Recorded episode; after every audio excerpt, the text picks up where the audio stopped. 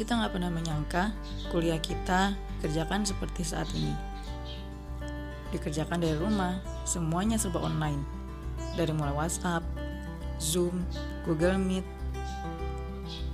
Kita nggak pernah menyangka kuliah kita nggak ada lagi teman di sebelahnya. Nggak lihat dosen-dosen lagi. Ya awalnya sih enak banget, bisa semuanya dikerjakan dari rumah.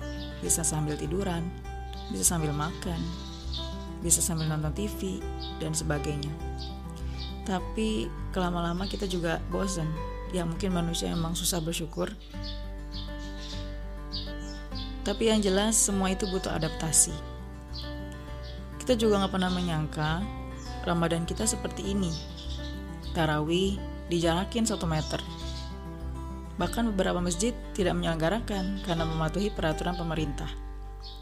Kita juga gak akan nyangka nanti Idul Fitri kayak gimana. Apakah ada sholat id di lapangan? Apakah bisa bertetangga, bersalaman dengan tetangga? Dapat amplop misalnya kalau yang anak kecil. Kita gak nyangka bakalan kayak gitu gak nanti ya? Well guys, kita gak akan ngebahas itu karena itu semua masa depan. Dan Allah lah pemilik masa depan. Guys, sebenarnya Ramadan itu udah jelas dalam surat Al-Baqarah ayat 183. Ya ayyuhalladzina amanu kutiba alaikumusiyam. Jadi Ramadan itu buat orang beriman. Jadi yang gak beriman bukan ngerjain Ramadan. Ya dibalik, bagi orang yang tidak beriman, mungkin dia tidak merasakan Ramadan. Sekarang gini, sebelum ada pandemi, kita rajin gak ikut kajian? SGD-nya pada datang gak? Lingkaran-lingkarannya pada datang gak? Jusberry-nya datang gak? Sekarang pas Ramadan di pandemi, kita ngerinduin tuh suasana-suasana kayak gitu. Suasana kumpul dengan teman-teman, suasana kajian yang fisik beneran ada gitu, orang yang gak seperti ini, tidak seperti saat ini. Guys, come on. Itu udah telat gitu, menyesali itu. Makanya mungkin Ramadan itu lebih baik pandemi kali ya. Karena kita jadi kangen semua gitu hal-hal seperti itu. Karena saya berpikir mungkin emang Ramadan harusnya pas saat pandemi aja. Mudah-mudahan enggak sih ya. Tapi maksudnya adalah kok kita jadi ngerasa bahwa waktu-waktu kita yang sebelumnya itu kita sia-siain aja gitu. Ada masjid rame gak pernah kita kunjungin. Dulu gak rame ding ya, sekarang lebih gak rame lagi. Ada kajian gak pernah datang, jarang hadir. Kuliah tidur aja. Tapi pas lagi ada pandemi gini semuanya di online, kita jadi nyesal gitu. Gak ketemu temen, gak ketemu orang yang nasehatin kita, gak ada ngomong assalamualaikum. Yang biasanya mungkin ada yang bilang assalamualaikum, bagaimana ukhti kabarnya. Kita jadi nyesel gitu. Anyway, penyesalan emang akhirnya belakangan ya. Tapi kita akan move on terus. Ya mudah-mudahan di kajian Jusberry yang online ini teman-teman bisa beradaptasi ya dengan Ramadan di masa pandemi ini. So stay tune di kajian ini. Ramadan, walaupun tidak ada pandemi, itu sudah jelas bahwa Ramadan hasilnya, outputnya nanti adalah menjadi orang yang bertakwa. La'alakum tatakun Al-Baqarah ayat 183. Sebelum Ramadan tuh ada yang bilang Ramadannya 2 minggu aja karena corona katanya gitu. Oh come on guys, tidak ada dalilnya itu. Kecuali kalau dia berpenyakit ya. Jadi nggak ada namanya Ramadan itu cuma 2 minggu aja karena ada kasus pandemi seperti ini di global gitu. Oh nggak ada itu dalilnya. It's a wrong thing ya. Tetap Ramadan itu tetap 1 bulan ya. Dalilnya udah jelas, syariatnya udah jelas, semuanya sudah jelas. Jelas bahwa Ramadan itu lah bulannya istiqomah, bulannya setan dibelenggu, bulannya tarbiyah ya dan sebagainya. Bulannya menguatkan diri dan sebagainya. Ya bukan ada yang nilai-nilai khusus ketika Ramadan itu. Adapun fikih-fikih tertentu, fikih ya, artinya dia bisa dibicarakan itu mungkin bisa berbeda ya. Contohnya tarawih ya di rumah aja misalnya gitu ya. Dalam beberapa daerah yang red zone udah jelas dia harus di rumah aja. Seperti itu. Nah, yang lainnya itu tetap begitu ya. Bagaimana Ramadan itu memang harus berpuasa dari subuh hingga maghrib, harus menahan nafsu, harus menahan syahwat dan sebagainya, itu sudah jelas, tidak bisa diganggu-gugat begitu kira-kira ya. Nah, dalam khutbah Rasulullah yang terakhir ya, sebelum beliau meninggal, beliau menyampaikan bahwa Ramadan ya, salah satu kebaikannya adalah berbagi ya. Kata Rasul, barang siapa yang memberikan minum kepada orang yang haus di bulan puasa, maka ganjarannya adalah surga. Itu baru air minum. Gimana kalau kita kasih nasi satu piring dengan lauknya gitu ya? Gimana kalau kita ngasih takjil gitu dan sebagainya? Mungkin akan lebih, pahalanya lebih besar gitu. Pahalanya lebih besar. Ya, kalau kita analogikan, Ramadan itu adalah bulan obral pahala. Maksudnya apa? Maksudnya adalah Allah itu kasih diskon besar-besaran untuk pahala gitu. Suatu pahala yang mungkin effortnya, usahanya lebih besar ketika waktu belum bulan Ramadan. Nah, di bulan Ramadan itu effortnya kecil, itu pahalanya besar gitu ya. Seperti contoh tadi air minum aja, ngasih air minum aja tuh yang dicontohkan Rasulullah tuh air minum gitu, bukan makan besar gitu. Itu baru air minum. Gimana kalau kita kasih makan besar? Pastinya akan lebih diobral lagi gitu pahalanya sama Allah ya. Jadi sebenarnya mudah banget gitu di Ramadan ini melakukan amalan yang kecil sampai yang besar gitu. Tapi kadang-kadang kita udah bernegatif thinking, aduh Ramadan pandemi ini repot deh kayaknya gitu kan, gak bisa tarawih dan sebagainya. Terus saya balik lagi, saya tanya balik gitu, waktu kita belum pandemi apakah kita sering ikut itikaf? Waktu sebelum pandemi apa kita sering ikut kajian gitu? Nah, pas sudah pandemi baru kita nanya-nanya, kita cari-cari. Padahal sebenarnya nggak harus seperti itu juga gitu. Artinya kita harus kreatif banget ya. Nah, di sesi berikutnya akan saya utarakan bagaimana kita nggak mati gaya ketika Ramadan ya. Di sesi ini jelas Ramadan itu sudah jelas bahwa Ramadan itu untuk orang beriman menjadi orang yang bertakwa. Begitu sudah jelas semuanya ya, tidak ada yang bisa dianulir gitu ya, kecuali barangkali beberapa fikih ya, seperti tadi sholat tarawihnya, kemudian ya hal-hal yang berhubungan dengan berkumpul bersama begitu ya. Ya, saya akhiri sisi ini. Dalam surat Al-Ankabut Allah berfirman, apakah manusia mengira bahwa mereka akan dibiarkan hanya dengan mengatakan kami telah beriman dan mereka tidak diuji? Maksud dari ayat itu jelas bahwa orang yang beriman itu pasti diuji. Dan mungkin salah satu ujiannya adalah ya pandemi ini begitu.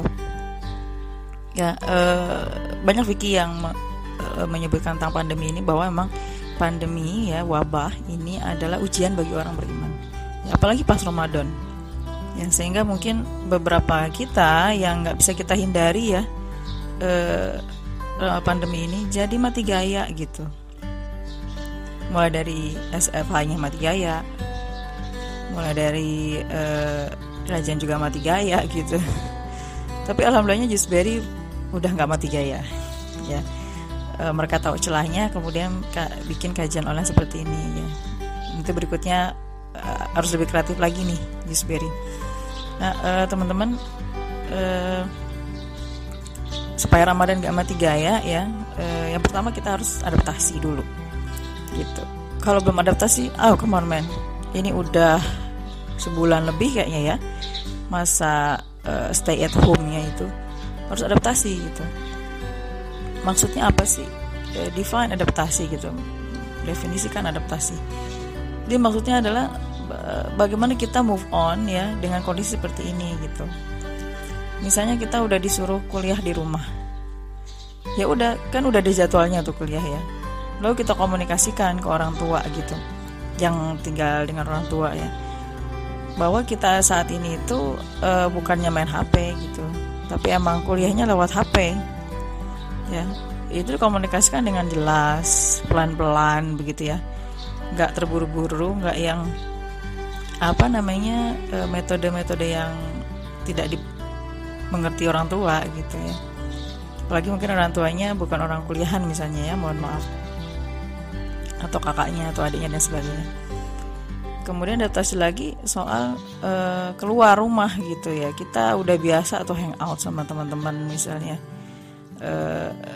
say hello dan sebagainya di luar gitu. Nah ini harus diadaptasikan diri kita gitu. Sekarang say hello-nya ya lewat online gitu. Jadi intinya pertama adaptasi dulu. Nah sekarang gimana Ramadan ini adaptasi, kita tahu-tahu Ramadan gitu, maksudnya tahu-tahu ya Ramadan pas saat pandemi gitu, nggak pernah nyangka banget kan gitu. Saya aja juga dulu awalnya nggak menyangka banget ya gimana si Ramadan ini kita hadapi dengan pandemi. Nah jadi setelah adaptasi yang kedua itu positive thinking. Positive thinking ya, sebagaimana mind ya, pikiran itu akan mempengaruhi gerak tubuh kita gitu. Kalau pikiran kita udah negatif duluan ya gerak tubuh kita juga negatif. Semuanya buntu gitu. Nggak ada ide, nggak ada yang bisa kita lakukan karena negative thinking. Nah jadi yang pertama positive thinking dulu. Si Ramadan ini kan sudah jelas bahwa isinya ya perbanyak amalan gitu kan, perbanyak amalan. Nah amalan yang disarankan adalah tilawah yang banyak, perbanyak tilawah ya, khatamnya diperbanyak. Kalau yang biasanya khatam mungkin 3 bulan sekali misalnya ya, di Ramadan ini harus dihatamkan sebulan sekali ya, sebulan ini khatam gitu. Kalau yang biasanya khatam sebulan sekali dibanyakin khatamnya di Ramadan, 2 kali 3 kali khatamnya gitu ya. Jadi satu harinya itu 2 juz atau 3 juz bacanya. Apalagi kalau cewek-cewek kan haid. Seperti itu ya. Jadi yang ketiga itu setelah positive thinking, yang ketiga itu pahami bahwa Ramadan itu jelas ya. Jelas artinya jelas syariatnya, jelas untuk tujuannya dan sebagainya. Nah ini caranya gimana ya? Caranya harus banyak ikut kajian, harus banyak baca buku, itu aja. Karena kalau kita nggak paham, kita nggak akan yakin.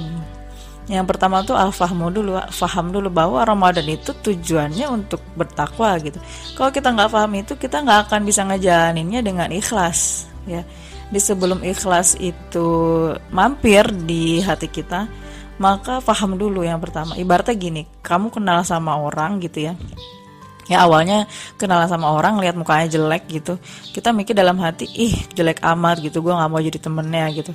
Tapi lama-kelamaan kenal, deketnya tuh baik orangnya, suka ngasih ini, suka dengerin curhat dan sebagainya. Lama-lama kita kenal sama dia, paham sama dia, jadi gak ngerasa dia jelek lagi gitu. Ngerasa dia jadi temen kita gitu, sahabat kita dan sebagainya. Nah gitu juga yang namanya sebuah amalan. Kalau kita gak paham itu amalannya, kita nggak akan ikhlas ngejalaninnya gitu. Misalnya sholat, kita nggak paham sholat itu untuk apa sih? Sholat itu tujuannya untuk apa sih? Untuk sebagai apa sih kita di sholat itu? Kita nggak akan ikhlas ngejalaninnya, cuman ngejalaninnya karena disuruh orang tua misalnya, disuruh kiai misalnya. Jadi kita sholat itu cuman pengen menghapus kewajiban aja gitu.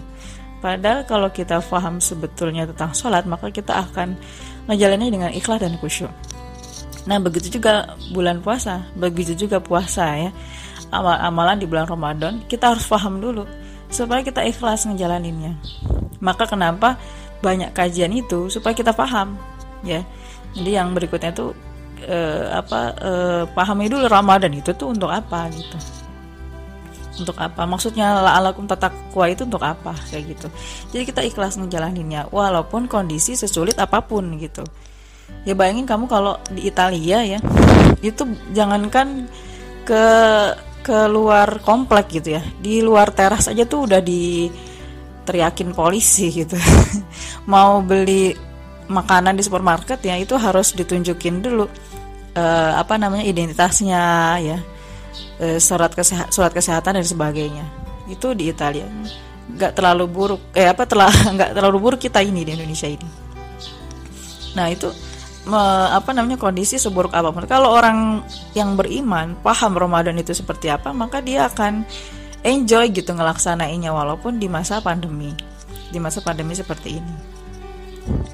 Nah, berikutnya setelah kita paham, nah kita creative thinking ya.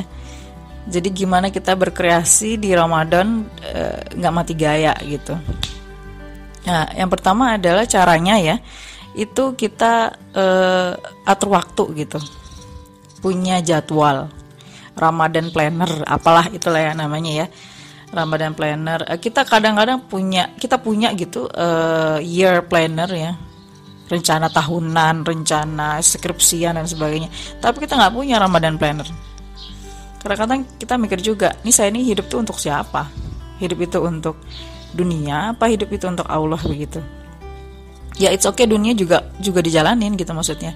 Tapi kita lebih banyak ke dunianya gitu daripada ke Allahnya. Padahal siapa sih yang ngasih kita wajah?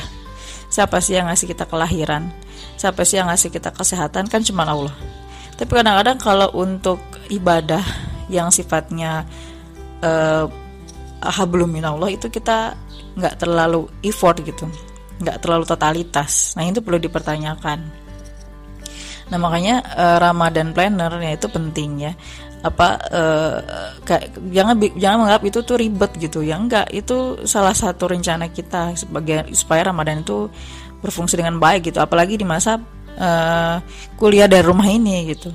Jadi kita atur jadwalnya, bagaimana kita kuliah ya, kapan waktunya, kemudian tilawahnya pas kapan dan sebagainya. Nah, jadi punya target sebulan ini targetannya apa? 1 khatam 2 kali 3 kali gitu misalnya. 2 tarawihnya nggak pernah bolong misalnya. 3 ngasih makan tetangga atau ngasih infak lewat transferan dan sebagainya. Nah itu punya gitu targetannya. Nah kayak gitu. Dalam surat Al-Ankabut Allah berfirman, apakah dilanjutkan ke file audio berikutnya.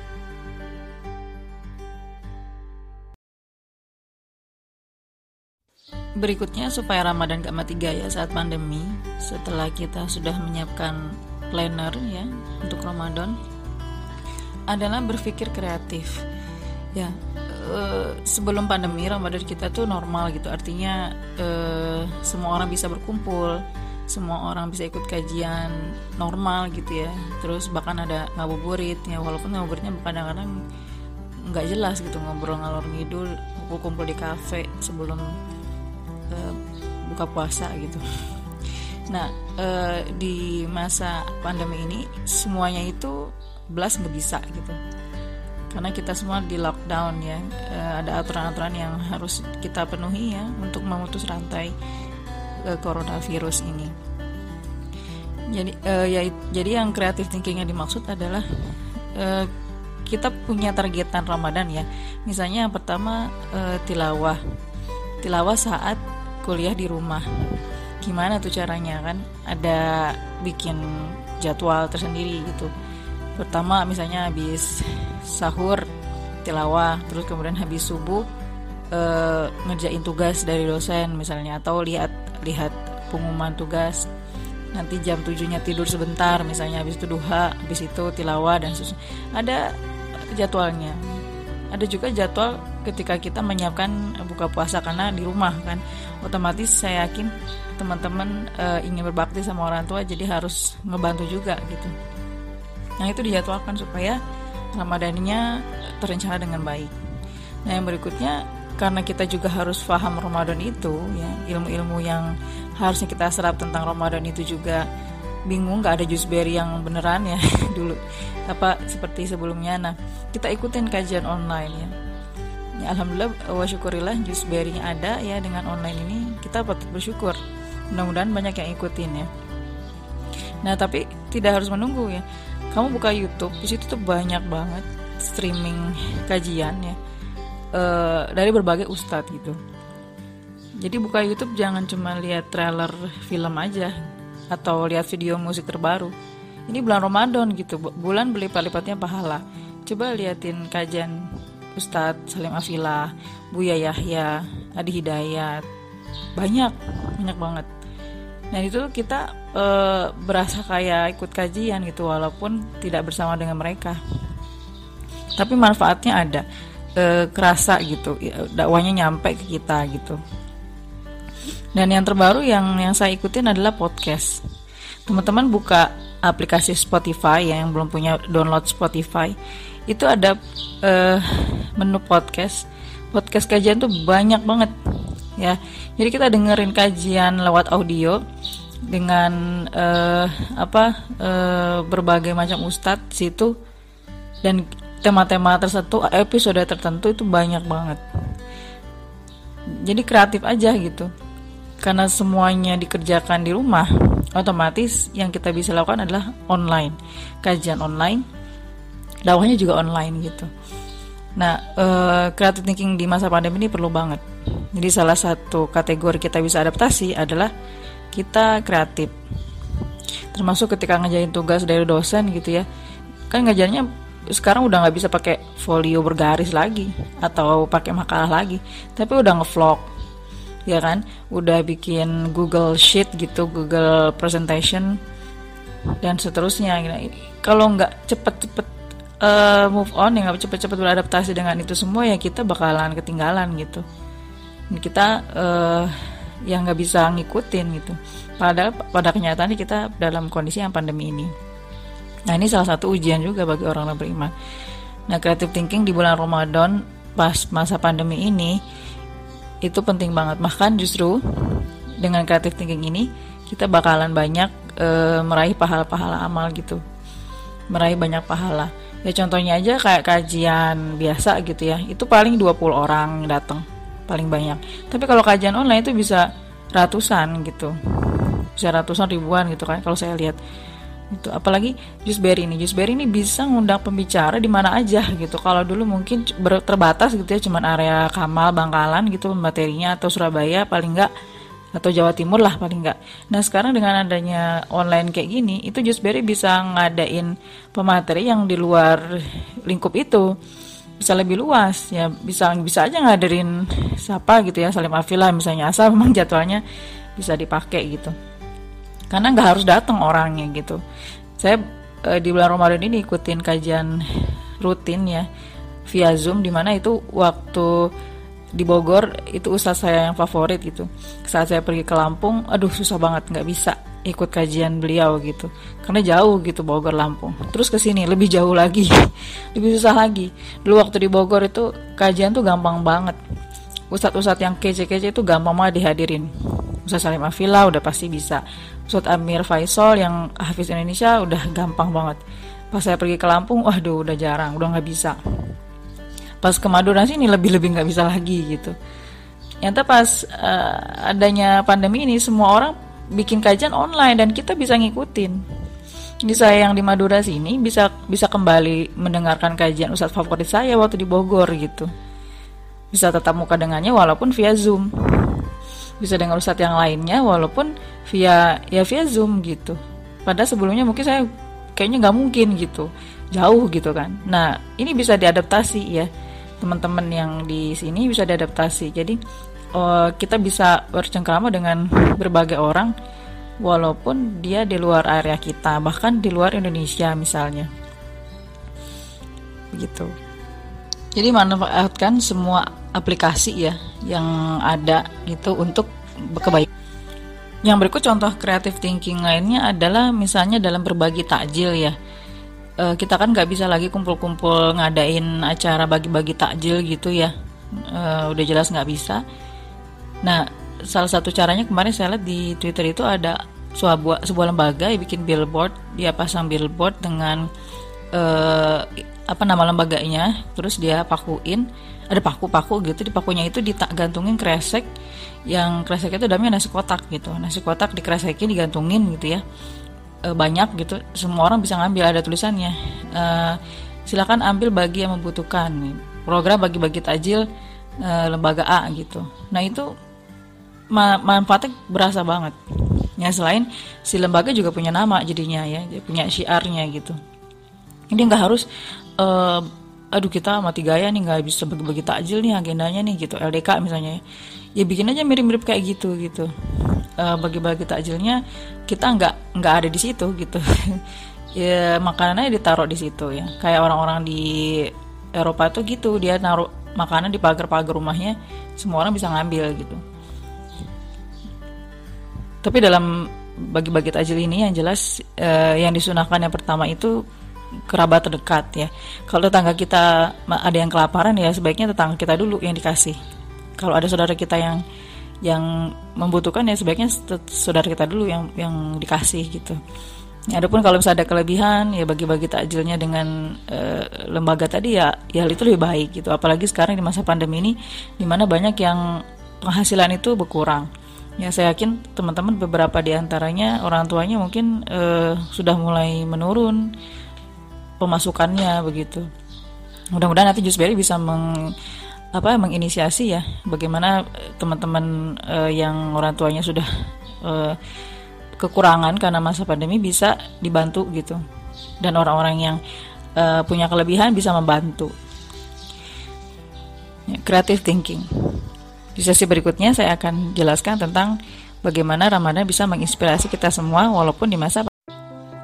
Nah setelah kita berkreatif thinking ya di Ramadan ini supaya nggak mati gaya gitu dalam koridor tetap yang sesuai dengan syariatnya,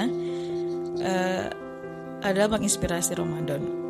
Teman-teman jadi gini, salah satu amalan yang juga paling utama di Ramadan ini adalah berdakwah ya, menyebarkan kebaikan. Maksudnya begitu, berdakwah itu bukan berarti kita harus jadi mubalik gitu ya, bukan ya, tetapi menyebarkan kebaikan apapun caranya, bagaimanapun caranya.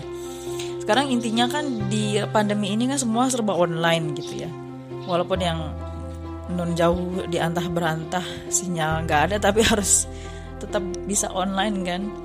Ya, intinya tetap harus online gitu.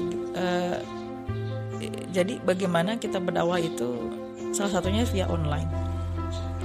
Kalau sebelumnya saya utarakan bagaimana kita berbagi ya, berbagi dengan tetangga gitu, kemudian tilawah yang banyak ya di rumah dan lain sebagainya ya. Kemudian ikutin kajian online gitu. Nah yang berikutnya adalah berdakwah. Kalau yang sebelumnya itu hanya untuk diri kita sendiri, tetapi berdakwah itu untuk orang lain juga. Sekarang kita kan nggak mau ke surga itu sendirian gitu. Maunya surganya kan bareng-bareng kan dengan orang tua juga gitu. Bayangkan kita di surga nanti ketemu lagi gitu sama orang tua, ya. Atau orang tua sudah duluan gitu, kita juga pengennya juga ikutan gitu ke surga. Nah salah satunya adalah dengan berdakwah. Ya, sekali lagi saya bilang dakwah itu bukan berarti kita jadi ustadz, jadi kiai yang gimana gitu ya, bukan. Tapi bagaimana berbagi kebaikan ya, misalnya Jusberry ini aja yang menginisiasi, yang menjadi moderator gitu, yang menjadi host Jusberry ini ya, kajian online ini ya itu dakwah juga namanya. Maka dia mendapatkan pahala berdakwah. Nah Ramadan yang menginspirasi adalah Ramadan yang berdakwah ini. Teman-teman, dakwah itu di masa pandemi ya saat ini sudah kita lakukan ketika harus bertemu siapa itu susah, sulit ya. Ya dulu kajian-kajian juga kan enak gitu, ada orangnya dan sebagainya, gampang gitu nyari materi dan sebagainya, walaupun mungkin orangnya juga sedikit ya. Tapi di online ini bahkan mungkin adalah menjadi peluang besar kita gitu. Karena semuanya serba online ya, dakwahnya juga online. Dan ini cukup menginspirasi banyak orang gitu. Ya, salah satu contohnya yang tadi saya utarakan tentang podcast ya. Saya sebelumnya dengerin Spotify itu paling dengerin Nisa Hasabian ya, Sabian, Mahardzien gitu dan nasyid-nasyid lainnya. Tapi pas ada saya lihat kajian, kemudian dia bilang bukanya di Spotify gitu. Wah, ternyata podcast kajian tuh banyak banget ya. Nah, saya baru tahu gitu. Nah, jadi mungkin yang bisa menginspirasi ya ini podcast ini kalian bisa salurkan ya, podcast orang-orang yang bisa ngobrol gitu dan bermanfaat, kemudian bikin podcast gitu. Podcast tentang Ramadan, podcast tentang Sirah Nabawi apalah gitu ya. Boleh. Kemudian yang berikutnya berdakwahnya lewat online ya seperti Jusberry ini. Saya kemarin diajak temen untuk jadi panitia digital camp ya, kemah digital bertema Ramadan gitu. Jadi semua orang bisa ikut, dari Sabang sampai Maroko tuh bisa ikut. Jadi dakwahnya malah meluas gitu ya, bukan di daerah Kamal doang gitu, bukan di daerah Bangkalan doang, tapi seluruh Indonesia bisa ikutan, seluruh Jawa Timur bisa ikutan. Jadi bikin program Ramadan tapi lewat digital. lewat WhatsApp, lewat Zoom. Nah karena itu kita, karena pekerjaan itu saya jadi bisa ngobrol dengan teman-teman seluruh Indonesia.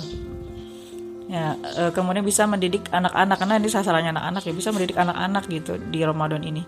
Padahal mungkin mereka nggak pernah ketemu saya dan saya nggak pernah ketemu mereka gitu. Tapi karena ada inisiasi seperti ini, kita jadi bisa berdakwah, bisa menginspirasi. Jadi salah satu caranya dalam berdakwah adalah coba ikutin kepanitiaan kajian online kayak gitu. Jadi hostnya, jadi yang menginisiasi, siapapun bisa berbuat gitu, siapapun bisa berbuat. Kan gampang, modalnya cuman internet sama aplikasi gitu. Kita bikin aja yuk kajian kesehatan di masa pandemi misalnya gitu. Itu dakwah juga, lewat WhatsApp group, lewat Zoom ya, lewat apalah ya dan sebagainya. Atau kita bikin yuk program skripsian mahasiswa gitu, dimana isinya orang yang progress report skripsian gitu misalnya ya, ya alam lah bagaimanalah seperti itu ya, sangat menginspirasi ya. Jadi dakwah dengan masa pandemi ini malah justru akan banyak peluang gitu, banyak peluang walaupun tidak bisa bertemu langsung. Atau mungkin Jusberry bisa cari yang pembicara kece gitu dari seluruh Indonesia dari manapun gitu, maksudnya nggak harus yang di Jawa Timur gitu, kemudian dijadikan pembicara di WhatsApp. Itu mungkin banget gitu. Kalau dulu waktu kita nggak online ya, itu nyari pembicara itu susah gitu, karena lingkupnya cuma itu Jawa Timur aja gitu kan. Tapi karena online, seluruh Indonesia bahkan seluruh dunia itu bisa ikutan ya. Tadi saya jelaskan saya punya panitia digital camp ya, itu saya undang teman-teman saya yang luar negeri ya. Jadi kita ada program diskusi mancanegara ya, saya undang teman-teman saya yang di Swedish ya, di Swedia, di Barcelona. Kebetulan saya banyak teman yang lagi kuliah di sana ya dan kerja di sana. Saya jadinya bertutur sapa lagi, yang dulunya jarang banget kontak, sekarang kontak-kontakan dan mereka antusias gitu.